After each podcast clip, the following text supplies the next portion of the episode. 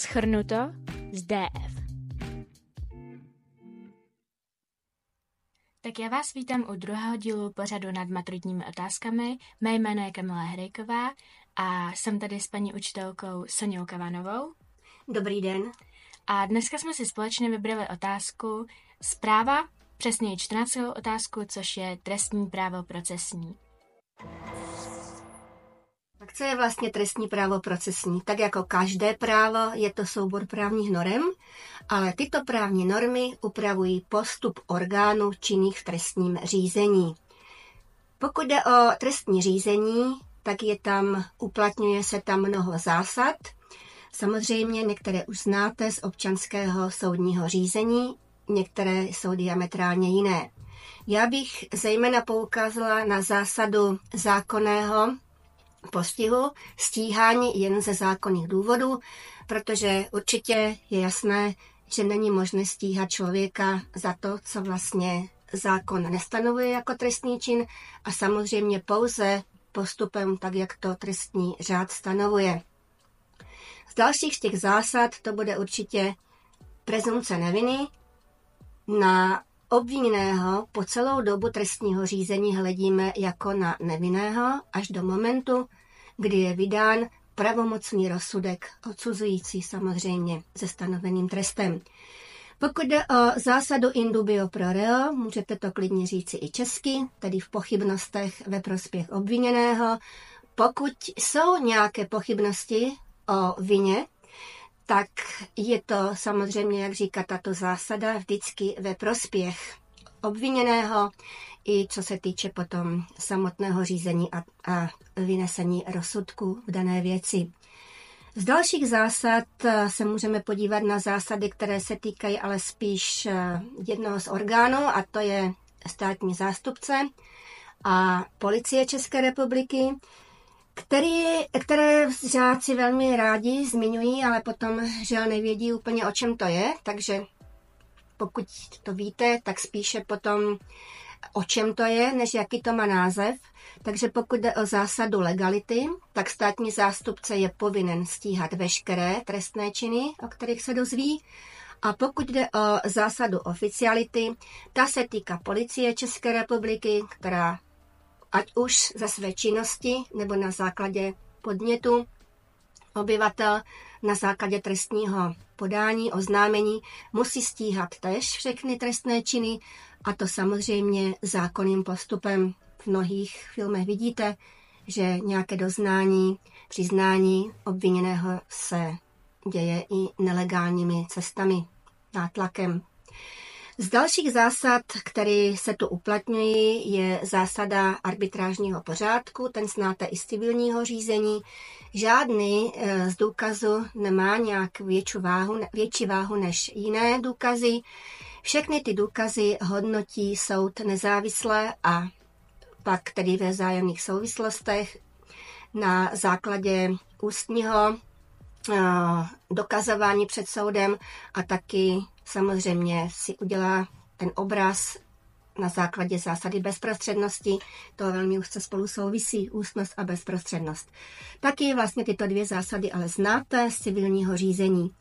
Pokud jde o další zásady, která se uplatňuje v trestním řízení, tak je to zásada vyhledávací. Tady vlastně je to právě policie České republiky, která dohledává samozřejmě důkazy, a to pozor, jak v neprospěch, tak ale i v prospěch obviněného. No a samozřejmě e, předkládat důkazy může i obviněný sám, nebo i prostřednictvím svého obhájce, jakož tuto povinnost má samozřejmě dokazovat, prokazovat vinu státní zástupce. Je tam zmíněna v učebnici i zásada eh, vyšetřovací inkviziční, kde se vůbec nepřipouští, ale aktivita uh, procesních subjektů. Z dalších zásad je to zásada spolupráce se zájmovými združeními. Je tady povinnost vlastně, pokud se tyto orgány obrátí na tyto združení, aby třeba hm, dodali vlastně, ať už policii nebo potom i soudu, hm, nějaký posudek, co se týče obviněného v otázce, jaký vedl do posud život, stali to byla vzorný život, bezúhonná osoba, nebo už se dopouštěl nějakých jednání, které nejsou zcela v souladu s právními předpisy. Taky samozřejmě může poskytnout obviněnému nějaké garance jako zájmové združení. Co mm, je velmi důležité, a to jsem mohla zmínit i dřív možná, to je zásada obžalovací, protože tady má mimořádné postavení, výlučné postavení státní zástupce. U trestního řízení je to pouze a jedině on, který může podat soudu obžalobu.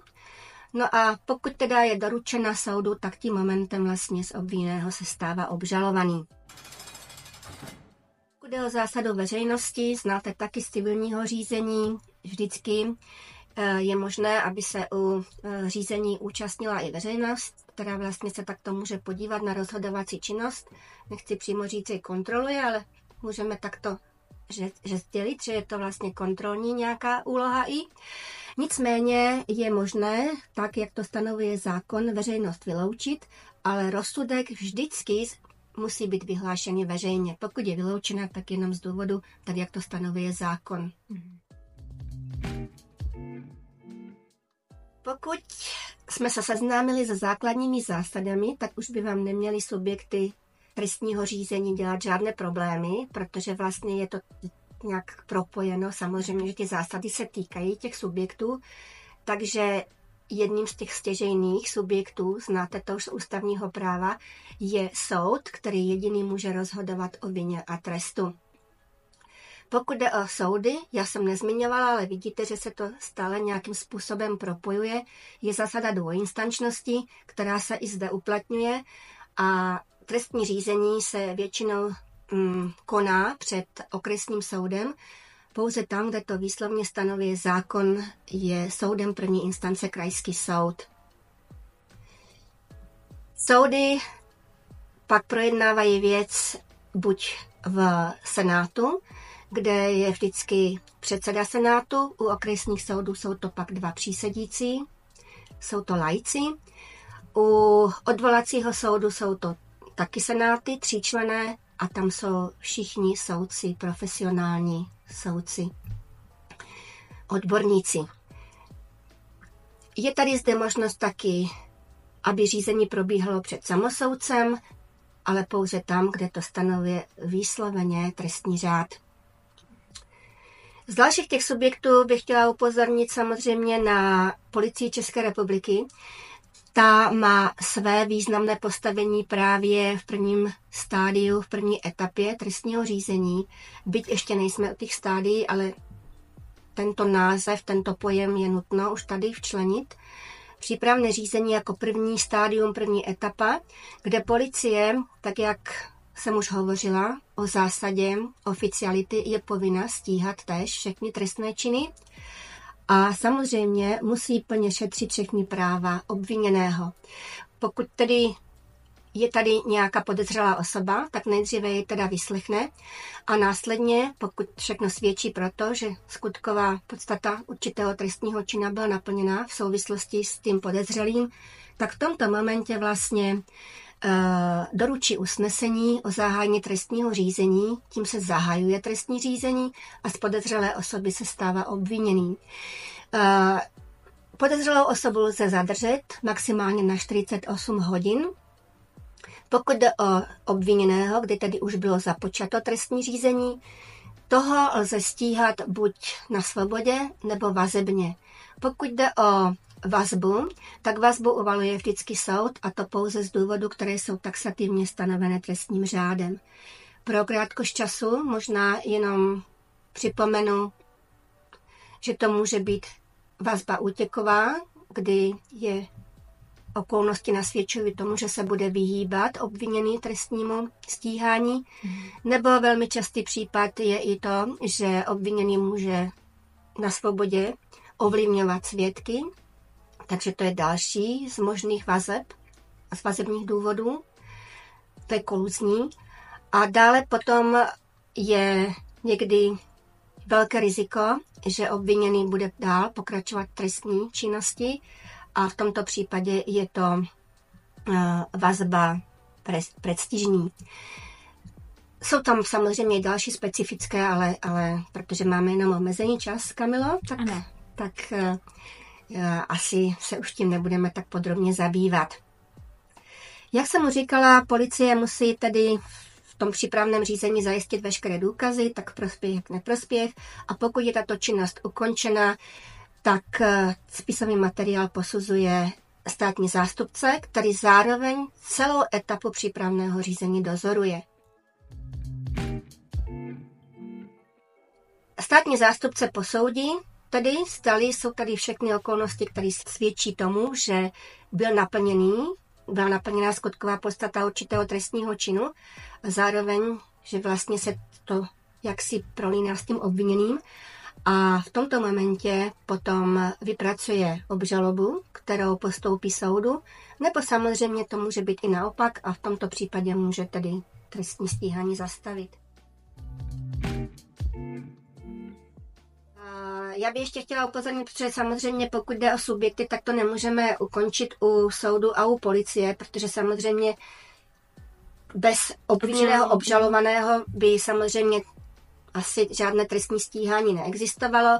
Zároveň je tam významné postavení i obhájce, že ano, e, čili aspoň a poškozený, aspoň teda ty, ty stěžejny, jak si jo, bych tady zmínila.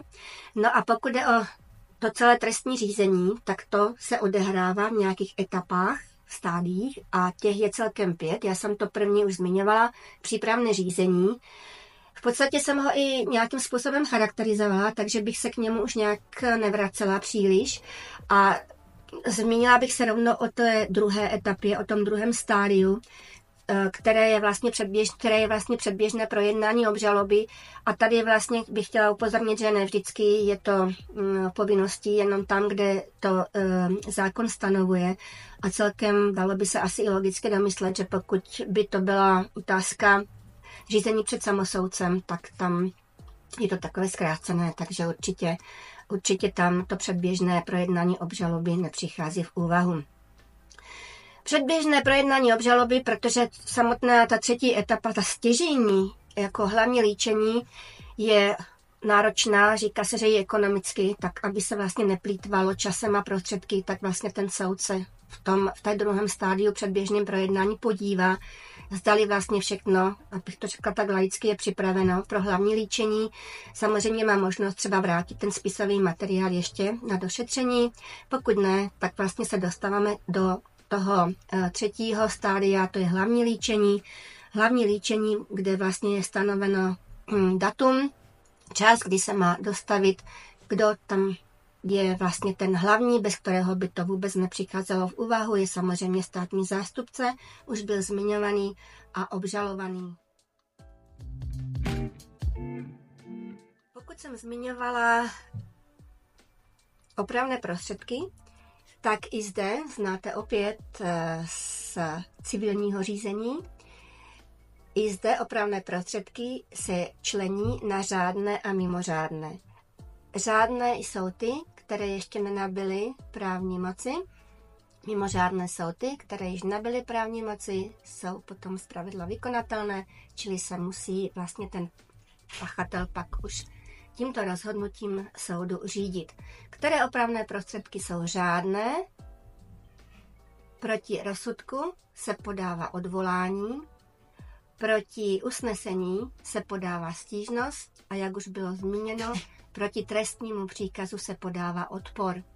Pokud je o mimořádné opravné prostředky, které se podávají do rozhodnutí, eh, které již nabylo právní moci, tak lze uplatnit dovolání, obnovu řízení a stížnost pro porušení zákona. Myslím si, že zde by si už eh, bez právní pomoci pachatel neporadil, dokonce pokud je o dovolání, zákon to ani nepřipouští, u dovolání musí, Advokát. jak si, ano, správně Kamila, být pouze uh, advokát. A pokud je o obnovu řízení, tam se vlastně rozhoduje nejdříve, zdali se připouští obnova řízení, zdali se vlastně objevily nové důkazy, které by mohly mít vliv na rozhodovací činnost soudu. A pokud soud připustí obnovu řízení, tak až v tom momentě znova projedná danou věc. No a pokud je o stížnost pro porušení zákona, tak tu může podat jedině a pouze minister spravedlnosti, eh, čili žádná jiná osoba tomu není příslušná, oprávněná. Toto je, dá se říci, byť jsme, myslím, vyčerpali náš čas, tak já si myslím, že celkem jsem to vzala zkrátka. Je to dlouhé téma. Obsáhlé. Obsáhlé, ano. A vy jste se chtěla na něco zeptat v této souvislosti s touto otázkou? Já jsem se chtěla zeptat, co dělá právě žákům největší problém v této otázce. Jsou to ty pojmy, které si musí zapamatovat, nebo definice? Já mám, myslím, celkem pozitivní zprávu, Kamilo. Já marně přemýšlím nad tím, zdali u otázky trestní právo procesní byl nějaký žák neúspěšný, že si nevybavil aspoň nějaké ty základy, protože je to vlastně takový příběh. A myslím si, že nějaké ty základy v této oblasti měli všichni žáci a tak myslím, že všichni uspěli, že to nedělá. Zrovna tato otázka nedělá žákům nějaké zásadní problémy. Já jsem možná pouze upozornila, že se někdy žáci učí mechanicky, že se jim některé pojmy zalíbí, že mají pocit, že je to takové odborné a znešené, jako zásada oficiality, zásada legality, indubio pro reo, ale nevědí, o čem to je a já často říkám, prosím vás, raději ne ty odborné nálepky, ale umět, o čem ten příběh je. Mm-hmm. A mhm. pak vlastně jste vždycky úspěšní. Tak my vám moc děkujeme za krásné shrnutí, nebo vlastně by se dalo říct odmaturování z této otázky. Já děkuji, já mám osobně pocit, že jsem to prošla tak jako v rychlosti, protože jste mě brzdili, nebo vy jste mě brzdila, Kamil, v čase a já všem studentům přeji, pokud si vylosujou ať už trestní právo procesní nebo jakoukoliv jinou otázku, aby ji zvládli, aby z toho měli aspoň dobrý pocit, aby to tak nebrali nějak velmi striktně, nejde o život, a já myslím, že všichni nějaké ty základy, pokud se připravují, mají. Takže vám držím pěsti, aby to byly krásné výsledky a aby jsme se vzájemně těšili, jak jsme se vzájemně obohatili.